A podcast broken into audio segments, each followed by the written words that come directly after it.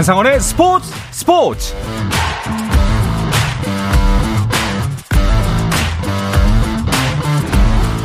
스포츠가 있는 저녁 어떠신가요? 아나운서 한상원입니다. 오늘 하루 이슈들을 살펴보는 스포츠 타임라인으로 출발합니다.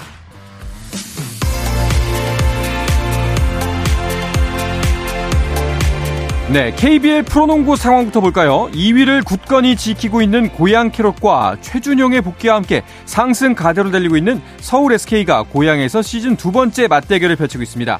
하지만 양 팀 모두 직전 경기에서 패배를 떠하는 상황이라 오늘 패배는 연패로 이어질 수 있는 만큼 양 팀 모두 이번 맞대결에서 분위기 전환을 노리고 있는데요.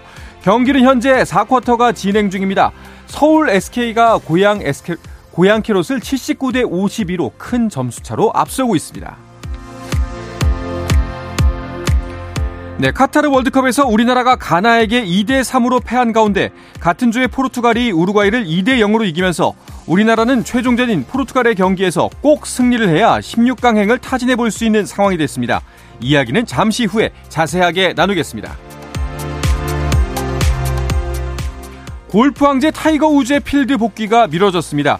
우즈는 오른발 족저 근막염이 증상이 심해져 다음 달 2일 개막하는 히어로 월드 챌린지에 출전하지 못한다고 SNS를 통해 밝혔습니다. 타이거 우즈 재단이 주최하는 이벤트 대회 히어로 월드 챌린지에서 출전하지 못하지만 우즈는 다음 달 10일 열리는 하루짜리 이벤트 경기 더 매치와 12월 17일부터 이틀 동안 치러지는 가족 골프 대회 PNC 챔피언십에는 예정대로 출전한다고 덧붙였습니다. 미국 프로농구 NBA에서는 브루클린 네츠가 케빈 듀란트의 45득점 활약에 힘입어 올랜도 매직을 109대 102, 7점 차로 이겼습니다. 이로써 브루클린은 11승 11패를 기록하며 5할 승률을 유지했습니다. 보스턴 셀틱스가 샬롯 토레츠와의 경기에서 140대 105로 손쉬운 승리를 거뒀는데요. 보스턴은 이 승리로 시즌 17승째를 수확하며 리그 1위 자리를 더욱 견고히 했습니다.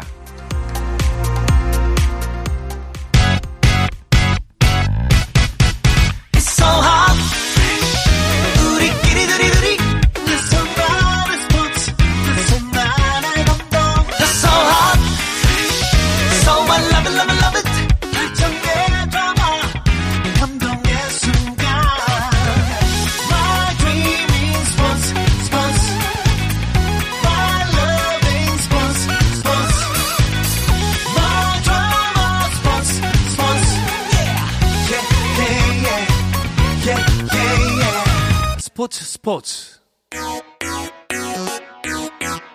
No problem. 다양한 스포츠 이야기를 나누는 김 기자와 오 기자 시간입니다. 중앙일보의 김지한 기자, 문화일보의 오혜원 기자와 함께합니다. 두 분 어서 오십시오. 안녕하세요. 네. 안녕하세요. 자, 먼저 짚어볼 이야기는 당연히 카타르 월드컵 어제 있었던 가나전이죠. 뭐 우리가 흔히 그런 얘기하잖아요. 젖잘 싸. 네. 졌지만 잘 싸웠다. 뭐 졌습니다. 잘 싸웠어요. 네. 근데 정말 젖살싸란 표현 쓰고 싶지가 않아요, 이번에는. 아, 아 그만큼 아쉽습니다. 아쉽습니다. 네. 네. 이 추가 시간이 어제 10분이었잖아요. 후반 네. 추가 시간이. 그러니까 그 10분도 사실 길기는 했습니다만은 그거보다가 조금 더 길었다면은 그런 좀 하는 그런 음. 아쉬움이 굉장히 컸고요. 그랬기 때문에 이 마지막 상황에서 그 코너킥을 이제 더 주지 않고 뭐 잠시 후에 좀 주심에 대한 이야기를 뭐좀 어 드리겠지만은 좀 이 야속했던 이 코너킥 직전에 이 종료 휘슬의 그 상황이 지금 떠올려봐도 참 많이 안타깝고 또 아쉽고 합니다. 그렇죠. 어쨌든 어제 이 가나와의 이 경기 참 이 초접전 끝에 우리가 2대 3으로 이제 석패를 했고요. 어, 이렇게 되면서 1무 1패를 기록을 하면서 현재 H조 3위에 우리나라가 랭크됐습니다. 네.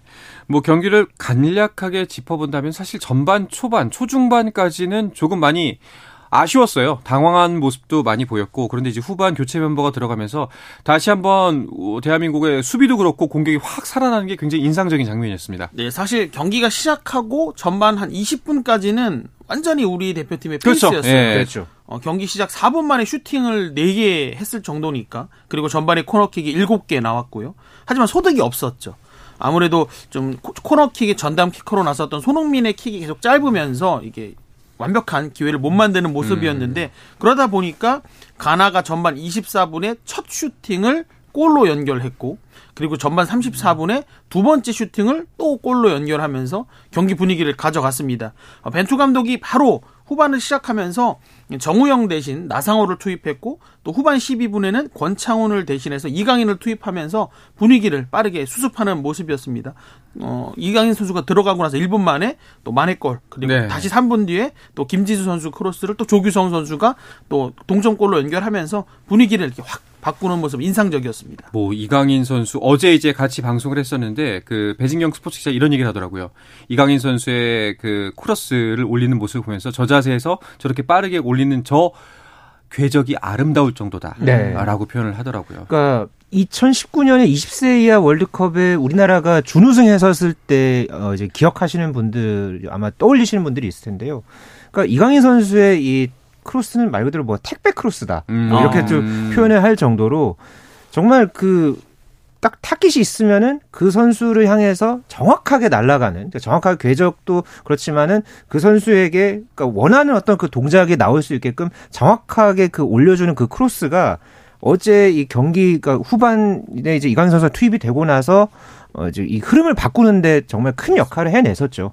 그러면서 결국은 그러니까 이강인 선수가 이제 투입되자마자 그게 이제 조규성 선수의 어 이제 헤더로 어 이제 그게 이제 연결이 됐고요. 그 이후에도 이강인 선수가 여러 차례 정말 날카로운 그런 킥들을 많이 이제 선보였죠. 그리고 후반 막판에도 정말 이 날카로운 이 직접 프리킥으로 또 이제 상대 골키퍼에게 막히긴 했지만은 좀 그 아쉬운 그랬던 좀 상황도 있었고 전반적으로 어제 이강인 선수의 왼발은 그 어떤 경기보다 더 빛났다. 네. 예, 그렇게 한마디로 표현할 수 있었습니다. 아, 정말 그렇게 날카롭고 빛날 줄이야.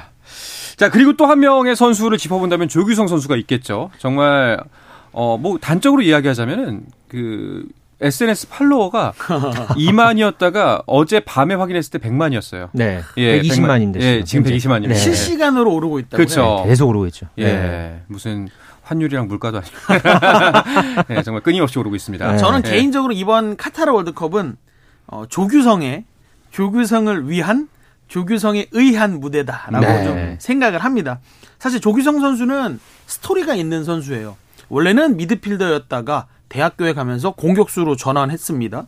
그리고 또 2부 리그에서 뛰다가 음. 또 1부 리그 어, 최강팀인 전북 오면서 또 최강의 공격수로 또 자리매김을 했고 또 일찌감치 군 문제까지 해결을 하면서 어, K리그 득점왕까지도 올랐습니다.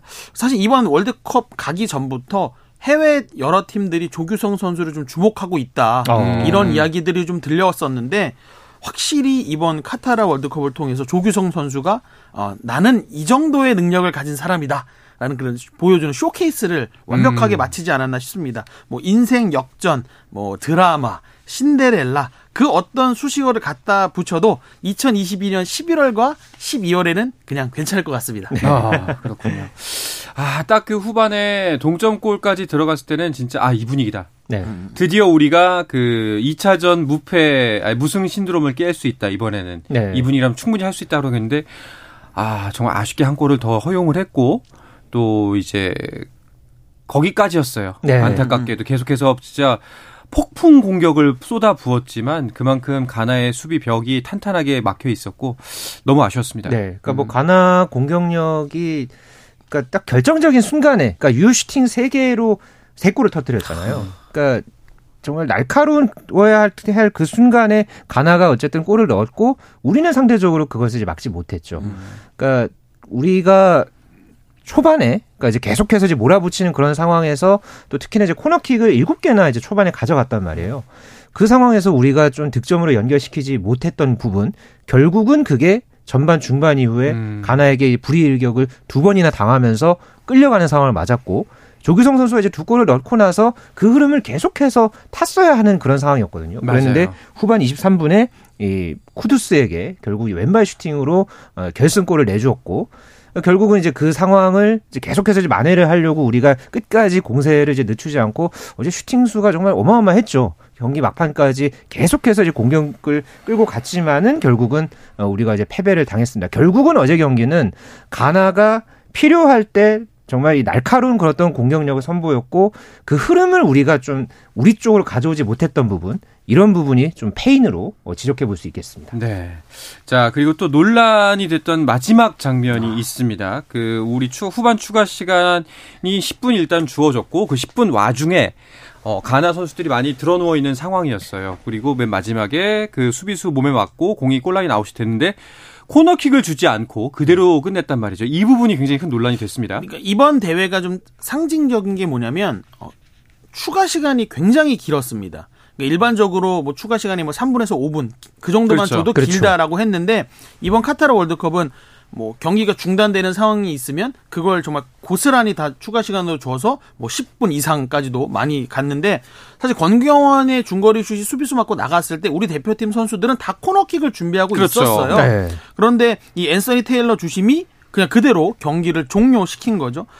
어떻게 보면 이 앤서니 테일러 주심과 이 손흥민 선수의 과거 악연이 떠오르기도 했는데 음. 과거 이제 손흥민 선수가 어, 태클 태클을 통해서 퇴장을 당했을 때 그 당시 주심이 테일러 주심이었거든요. 그러다 보니까 뭐 손흥민과의 악연 그리고 이번에 또 한국 축구 악연이 또 이어진 거 아닌가 싶은데 사실 영국 심판들이 이 추가 시간에는 좀 느슨한 편입니다. 잉글랜드 프리미어리그를 봐도 뭐 경기가 조금 중단되는 상황이 있으면 뭐 3분의 추가 시간이 주어졌다고 하더라도 뭐 3분 30초, 길게는 뭐 4분 정도까지도 이렇게 유도리 있는 그런 경기 운영을 하는데 무슨 일이 있었는지 모르겠지만 이 테일러 주심은 음.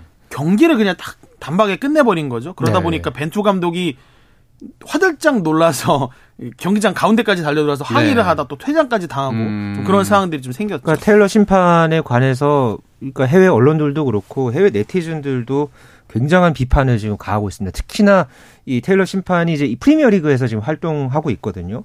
그러니까 지금 영국 더선에서의 보도를 보면은 이 영국인들이 그러니까 잉글랜드 이제 축구 팬들이 테일러 심판을 비판하고 나섰다고 합니다. 음. 그러니까는 모든 사람이 왜 영국 심판을 미워하는지 그 이유를 보여줬다. 음. 자신이 더 이 경기에서 돋보이려 했다. 아. 뭐 이런 이 혹평들을 어 이제 더선에서 이렇게 소개를 했는데요. 그만큼 이 테일러 심판의 뭐 이 상황뿐만 아니라 경기 이제 도중에 생겼던 뭐 그런 핸들링 파울 논란이라든지 아, 그쵸, 그쵸. 예 이제 그런 어떤 부분들에 대한 어 갖가 가지 그런 반응들이 쏟아졌던 오늘 또 하루였습니다. 네. 저는 보면서 아니 굳이 왜 저렇게 했을까? 음. 사실상 그 코너킥을 준다고 해서 공격이 성공이 될 수도 있고 안 될 수도 있지만 확률로 보자면 안 될 확률이 높잖아요. 그렇죠. 그리고 그거 걷어내는 순간 아까도 뭐 그 방송 전에도 말씀드렸지만 어, 확률상으로도 낮은 확률이고 그 경기 걷어내지는 순간 불어도 불만이 없을 상황인데 굳이 왜 논란을 만들었을까? 네. 앤서니 테일러 씨, 예, 존칭이에요. 스웨이트 씨. 예, 이름은 일단은 기억을 했습니다. 미스터. 네. 예. 근데 어 그 이후에 있던 장면들도 좀 문제였습니다. 김영권 선수가 이제 강력하게 항의하려고 하자 그거를 벤투 감독이 가로막으면서 대신 항의를 했고 음. 네. 레드 카드를 받았어요. 우리 그렇죠. 경기가 종료된 상황인데 레드 카드를 받는 것도 참 이례적인 장면인데 네. 레드카드를 받았습니다. 그렇게 되면은 이제 벤투 감독은 포르투갈전에 벤치에 못 앉는 거죠. 그렇죠. 어, 국제축구연맹 피파가 2010년 5월에 이런 규정을 어, 이제 내렸습니다. 징계를 받아서 출전 정지 처분을 받은 지도자는 관중석에서 무전기를 사용해서 팀을 지휘해서는 안 된다. 음. 아, 이런 어. 규정을 어, 당시에 만들었거든요. 과거에 2009년에 이 K리그 경기 도중에 그 신태용 당시 성남 감독이 무전기 예, 무전기로 예, 무전기 매직을 예, 선보이면서 당시 이제 성남이 또 이 FA컵 우승을 차지했던 예, 그런 또 이 과거를 이제 떠올리시는 축구 팬들도 있을 텐데요. 이 규정 때문에 그러니까 벤투 감독은 이 포르투갈전에는 무전기, 그러니까 휴대전화 같은 그런 어떤 통신 기기를 이용하면서 소통을 이제 현장과 하는 것은 이제 불가능합니다. 그래서 VIP석에서 경기를 관 전하는 그런 형태로 일단은 포르투갈전을 맞이하게 될 것으로 보입니다. 음, 그럼 전혀 뭐 소통할 수 있는 뭐 이제 하프타임 때도 중, 라커룸에 못 들어가는 건가요? 네, 그렇죠. 어. 그러니까 라커룸에 자체를 지금 들어갈 수 없도록 현재 규정되어 있습니다. 어. 그러면 만약에 이제 벤투 감독이 앉아 있는데 옆에 사람이 우연히 들었어. 우연히 들은 사람이 또 우연찮게 아 내가 지인이 있어가지고 전화를 해요 대표팀에 어 네. 아이 사람이 옆에 있는데 자꾸 이런 소리를 하네 이런 네. 예 이것도 안 되는 건가요? 그러니까 아마 뭐 피파 관계자들이 이제 현장에서 아마 지켜볼 것이고요 뭐 그런 그렇죠. 부분과 관련해서는 또 조금 이제 현장 상황을 봐야 하겠지만은 네. 원칙적으로는 벤투 감독이 직접적으로 그라운드와 소통할 수는 없습니다. 안타깝습니다. 아, 네. 앤서니 테일러 씨. 네. 네 일단 알겠습니다. 자, 그리고 아, 이 부분에 대해서도 한번 짚어 주셨으면 좋겠어요. 그 이제 첫 골이 음. 들어간 장면에서 그 프리킥이었나요? 코너킥이었나요? 올라간 장면에서 그 핸들링 반칙이 아니냐라는 이야기가 있었거든요. 이거는 판단의 기준이 있다는 얘기가 있네요. 네, 그 지난해 7월에 이제 규칙이 개정이 되면서 어, 고의성이 없는 핸들 핸들링 반칙은 반칙으로 적용하지 않는다라는 게 생겼습니다. 그러니까 상황을 보면 공이 와서 맞았지 내가 뭐 손을 뻗는다거나 방향을 바꾸지 않았기 때문에 어 핸들링 반칙이 아니라는 거죠. 그리고 거기 하나 덧붙이자면 그 손에 맞았던 선수 에 의해서 득점이 또 일어난 것이 아니기 때문에 어, 득점이 인정이 된 겁니다. 어, 음. 어, 비슷한 장면이 사실은 포르투갈과 우루과이 경기에서도 나왔습니다. 후반 추가 시간에 브루노 페르난데스가 어, 페널티킥 추가골을 넣었는데요. 이 비디오 판독을 거쳐서 페널티킥이 주어지는 과정에서 어, 우루과이 수비수 핸들링 반칙이 지적이 됐는데 그 당시 그 경기의 주심은 이 히메네스 우루과이 수비수인 히메네스가 넘어지는 과정에서 불필요하게 손을 뻗었다. 음. 그리고 그 뻗은 손에 공이 와서 맞았다. 근데 이거는 핸들링 반칙이다라고 인정을 했습니다. 그러면서 포르투갈이 추가골 넣었는데요. 페널티킥으로 어, 해서. 네, 페널티킥으로 네. 골을 얻었는데요. 비슷한 상황이지만 확실하게 어, 두 상황은 심판의 어, 생각이 달랐습니다. 우리가 평소에 그 상식처럼 알고 있던 것과는 좀 많이 다르네요. 저희가 예전에 알았을 때는 이제 뭐 팔이 뜨면 안 되고 음, 네. 예, 어깨 밑부분 뭐 이제 팔꿈치 밑부분이라고 하나요? 여기에 맞으면 핸들링인데 그것이 아닌 거죠. 네, 그렇죠. 어... 조금 이제 경기를 음. 운영하는 어, 묘를 음. 주심에게 주는 거죠. 이거는 이번에 이번 일을 계기로 좀 더 자세하게 알게 되는 것 같습니다. 음. 예. 자, 이렇게 해서 정말 아쉽게도 우리나라는 1무 1패, 가나는 1승 1패가 됐습니다. 그리고 이 경기에 이어서 브라질 경기가 있었고 그 다음에 같은 조 포르투갈 대 우루과이의 경기가 있었죠. 네, 포르투갈과 우루과이의 경기. 어, 이 경기는 또 이제 H조에서 가장 이 강력한 전력을 가진 두 팀의 대결이라는 점에서 또 굉장히 화, 어, 화제를 모았던 관심을 가졌던 그런 경기였죠. 결국은 포르투갈이 후반에만 이제 두 골을 터뜨리면서 이 브루노 페르난데스의 멀티골에 힘입어서 포르투갈이 우루과이를 2대 0으로 눌렀습니다. 네. 이렇게 되면서 지난 가나전 3대 2 승리에 이어서 포르투갈이 2승을 거두면서 H조에서 가장 먼저 16강 진출을 확정 지었습니다. 네. 자, 이렇게 되면은 이제 그 포르투갈은 16강 진출이 확정이 됐고 나머지 세 팀 우리나라, 우루과이, 가나가 16강에 남은 한 장을 놓고 경쟁을 하게 되는 건데 아, 정말 올해는 정말 듣고 싶지 않았거든요. 이 네. 이야기. 경우의 수 나왔습니다. 경우의 수. 네. 아, 수학도 정말 싫었는데 어렸을 때 경우의 수도 정말 싫습니다. 아, 이게 사실 굉장히 치열한 상황입니다. 이게 네. 저희 사실 이 저희 취재진들도 이 뭐 경우의 수, 네. 뭐 진출 가능성 이런 얘기들 사실 좋아하지 않습니다.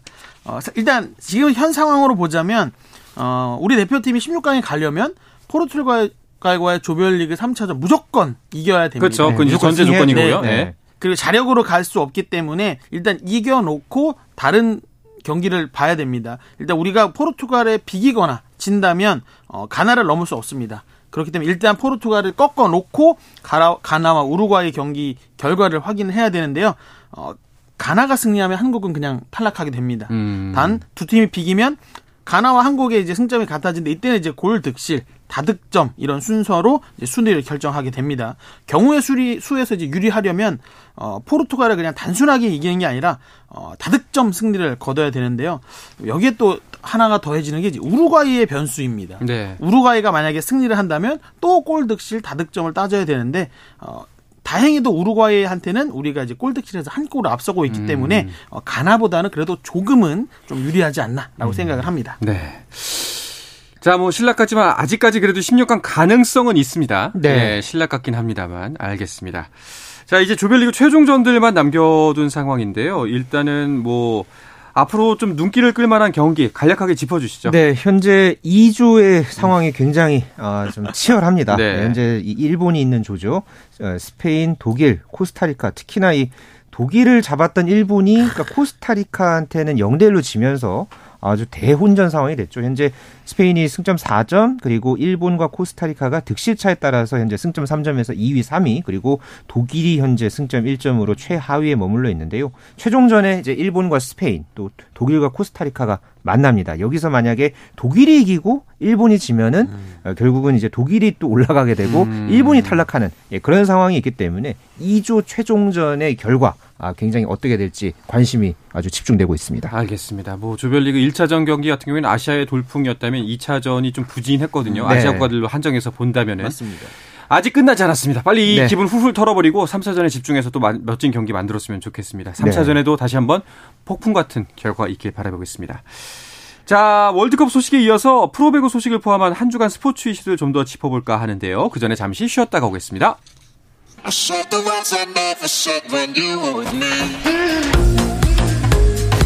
국내 유일 스포츠 매거진 라디오 한상원의 스포츠 스포츠 네, 한 주간 스포츠계 다양한 이슈들을 짚어보는 시간 김 기자와 오 기자 듣고 계십니다. 중앙일보의 김지한 기자, 문화일보의 오혜원 기자와 함께하고 있습니다. 자, 주간 배우로 이어가 보죠. 현재 진행 중인 경기 상황 짚어주시죠. 네, 현재 남자부 한 경기와 여자부 한 경기씩 치러지고 있는데요. 아, 지금 어, 치열한 그런 경기가 펼쳐지고 있습니다. 먼저 여자부의 흥국생명과 GS칼텍스의 경기 현재 4세트가 진행이 되고 있고요. 먼저 GS칼텍스가 1세트와 2세트를 따냈습니다. 그런데 3세트를 흥국생명이 가져왔고요. 네. 현재 4세트가 진행이 되고 있는데 흥국생명이 21대 19로 리드해가고 어. 있습니다. 현재 흥국생명에서는 어, 이제 김현경 선수를 이제 필두로 해서 어, 지금 어, 이제 옐레나 선수 또 김미연 선수가 어, 이제 공격을 지금 이어가고 있고요. GS칼텍스에서는 모마 선수가 벌써 27점을 현재까지 기록을 하고 있습니다. 그리고 이제 남자부에서도 현재 이 삼성화재와 한국전력의 경기가 어, 현재 펼쳐지고 있는데요. 역시 이 경기도 4세트가 진행이 되고 있고요. 먼저 한국전력이 1, 2세트를 가져왔습니다. 그런데 3세트에서 삼성화재가 25대 22로 어 이제 2세트를 잡아냈고요. 4세트 현재 삼성화재가 또 12대 11로 리드해 가고 있습니다. 이 경기도 역시 예, 상황에 따라서 풀세트까지도 갈 수 있는 아주 지금 치열한 접전이 펼쳐지고 네. 있습니다. 흥국생명과 GS칼텍스의 경기 지금 아 점수를 다시 한번 보니까 그 현재 흥국생명이 세트를 가져가는 것 같아요. 아, 네, 네, 23대 18로 거의 결정이 난 것 같고요. 어, 확실히 좀 더 눈길이 가게 됩니다. 네, 아무래도 흥국생명은 현재 여자부에서 7승 2패로 2위고 어, 원정팀 GS칼텍스는 3승 6패로 6위입니다. 어, 올 시즌 흥국생명은 어, 현대건설과의 맞대결에서만 패했고 나머지 팀들을 상대로는 모두 승리를 거뒀는데요. 더군다나 최근에 GS칼텍스가 시즌 초반에 예상을 뒤로하고 굉장히 부진한 상황에 네. 겪고 있기 때문에 어, 당연히 이 경기는 흥국생명이 좀 가벼운 승리가 예상됐는데 어, 예상외로 GS칼텍스가 어, 시즌 초반 그 기대에 부응하는 모습을 보이면서 어 1, 2세트를 잡았거든요. 근데 아니나 다를까 어 3, 4세트를 또 흥국생명이 가져가면서 어, 만만하게 안방에서 지지 않겠다. 네. 이런 팽팽한 승부를 팬들에게 보여주고 있습니다. 네, 지금 4세트 24대 20입니다. 네. 네 흥국생명이 넉점 맞고 이제 한 점만 남겨두고 있는 상황인데 어, 일단은 지난 1라운드 대결을 살펴보면은 흥국생명이 완승이었습니다. 네. 예, 이번에는 1, 2세트를 보면은 어, 서력이 서력을 할 수 있지 않을까 싶었는데 확실히 흥국생명 저력이 또 있네요. 그러니까 어, GS 칼텍스는 기본적으로 이 국내 선수들의 컨디션 난조가 이어졌죠. 그러니까 부상에서 이 좀처럼 이제 선수들이 좀 회복을 좀 못하다 보니까 어, 이제 모마 선수에 조금 의존하는 그런 어떤 좀 경기가 이제 계속 이어왔고요. 그러면서 이 차상현 감독도 계속해서 뭐 본인이 뭐 반성하겠다 뭐 이런 어떤 네. 이야기들을 네, 밝히기도 하고 했는데요. 어, 어쨌든 오늘 경기에서만큼은 1, 2세트의 경기력만 놓고 보면 GS 칼텍스가 어, 굉장히 뭐 강소희 선수의 어떤 그 플레이도 그렇고 어, 좀 이거 올라온 그런 어떤 분위기가 있었지만은 흥국생명도 역시 상위권에 있는 팀답게 아주 만만치 않은 공격력을 현재 과시하고 있습니다. 네, 여자부 순위를 보면은 1위와 최하위 현대건설과 페퍼저축은행의 차이가 너무 커 보입니다. 네, 현대건설은 시즌 개막하고 9경기에서 9승, 최하위 페퍼저축은행은 10경기에서 10패. 음. 아무래도 이 두 팀의 현재 이 상황이 굉장히 뭐 말씀해 주신 것만큼 너무 크다. 차이가 음, 너무 크게 벌어졌다라고 볼 수 있습니다. 네. 어, 현대건설은 시즌 9연승 어 아무래도 어 시즌 최다 연승 지난 시즌에 15연승 했거든요. 근데 그걸 도전하고 있습니다. 갈아치울 준비를 하고 있고요. 또 홈에서 20연승 기록 중입니다. 그렇기 때문에 어 여자부에서 이런 팀은 없었다라는 평가를 받고 있기 때문에 올 시즌도 가장 우승에 유력하다는 평가고요. 어, 페퍼저축은행은 지난 시즌에도 3승 그쳤는데 올 시즌에는 지난 시즌보다 더 못하다라는 평가를 받고 있습니다. 네. 그러다 보니까 어, 조금 전입니다. 저희가 방송하기 직전에 어, 김영실 감독이 어, 성적 부진을 이유로 음... 사퇴를 했습니다. 네. 안타깝습니다. 좀 다시 그 잘하는 모습을 뭐 재 리빌딩이라고 해야 될까요? 이런 모습들 좀 보여줬으면 좋겠다는 생각이 음. 드네요. 네. 자 남자부 순위도 한번 짚어보겠습니다. 네, 현재 대한항공이 7승 2패를 기록하면서 현재 선두를 질주하고 있고요. 아, 현대캐피탈이 올 시즌에 굉장히 지금 분위기가 좋습니다. 현재 승점 18점을 기록하면서 2위에 어, 자리하고 있습니다. 그리고 중위권의 이제 싸움이 굉장히 치열하게 지금 전개가 되고 있죠. OK금융그룹과 한국전력이 현재 승점 16점과 15점을 기록하면서 3위와 4위를 달리고 있고요. 이어서 우리카드, KB손해보험 그리고 삼성화재 순입니다. 네. 오늘 경기는 아, 그 삼성화재 대 한국전력인데 삼성화재에게도 당연히 중요하고 한국전력은 이제 선두권으로 치고 나가기 위해서 반드시 승리해야 되는 경기네요. 네, 맞습니다. 삼성화재가 1라운드를 어, 마치고 KB손해보험과 트레이드를 했습니다. 그러고 나서 이 효과가 확실하게 온게 음. 어떻게 보면 다른 여섯 팀들보다 시즌 개막이 늦은 느낌입니다. 음. 1라운드 어, 이후에 좀 성적이 올라오고 있는데요. 그렇기 때문에 어, 오늘 경기에서 삼성화재가 승리를 한다면 뚜렷하게 약팀이 없는 남자부의 치열한 순위 싸움이 본격적으로 시작된다라고 볼 수 있겠습니다. 어, 반대로 한국전력의 경우에는 OK금융그룹이 1라운드에 부진했다가 반등을 했거든요. 그, 리고 이제 한국전력까지 올라온다면 어, 상위권 대한항공과 현대캐피탈을 위협할 수 있는 이 새로운 중위권 팀의 등장을 알리게 될 수 있는 아주 중요한 분수령이라고 할 수 있겠습니다. 네. 자, 여자부 경기 흥국생명 대 GS칼텍스의 경기는 4세트가 종료가 됐네요. 흥국생명이 네 번째 세트 가져왔습니다. 아, 네. 예, 그리고 결국 세트 마지막까지 가져가게 됐습니다. 대단합니다. 네. 네. 자, 그리고 배구 소식인데요. 국제 배구 내년 일정이 나온 것 같네요. 네, 현재 파리올림픽 최종 예선전의 윤곽이 드러났습니다. 이게 내년 9월 16일부터 이제 24일까지 열릴 음. 예정이고요. 남자부는 9월 30일부터 이제 10월 8일까지 현재 예정이 돼 있습니다. 네, 우리나라는 어떤 팀들하고 경쟁이 되나요? 네, C조에 속한 우리 대표팀은 어, 세계 랭킹 3위 브라질, 아. 4위 미국, 10위 폴란드, 11위 벨기에, 16위 불가리아, 또 17위 푸에르토리코, 어, 24위 우크라이나와 경기를 함, 합니다. 죽음의 조인가요? 어, 뭐 죽음의 조라, 그래서 죽음의 조라고도 예. 볼수 있겠고, 어, 뭐 그냥 시쳇말로 어, 낙타가 바늘길을 통과하는 것보다 어, 더 낮은 확률이 될 것 같다라고 아. 보는 게 맞는 것 같습니다. 네. 어렵네요. 자, 뭐 이제 일단은 세계 랭킹 끌어올리는 총력을 다해야 될 것 같고 그리고 음. 내년에는 항저우 아시안 게임도 있습니다. 우리나라 여자 대표팀은 그러면 세자르 감독이 계속해서 지휘를 하게 되는 건가요? 어, 현재 소속팀이 이제 바키 프랑 푸방크와 음. 현재 지금 어, 이제 계약이 돼 있는데요. 어, 이제 향후에 이제 세자르 감독과 어, 이제 이거 이거와 관련해서 현재 소속팀과의 어떤 지 교통 정리가 현재로서는 좀 필요해 보입니다. 네, 알겠습니다. 자, 이 소식을 끝으로 김 기자와 오 기자 오늘은 마치겠습니다. 중앙일보의 김지한 기자, 문화일보의 오형 기자 두 분 오늘도 오늘도 고맙습니다. 감사합니다. 감사합니다.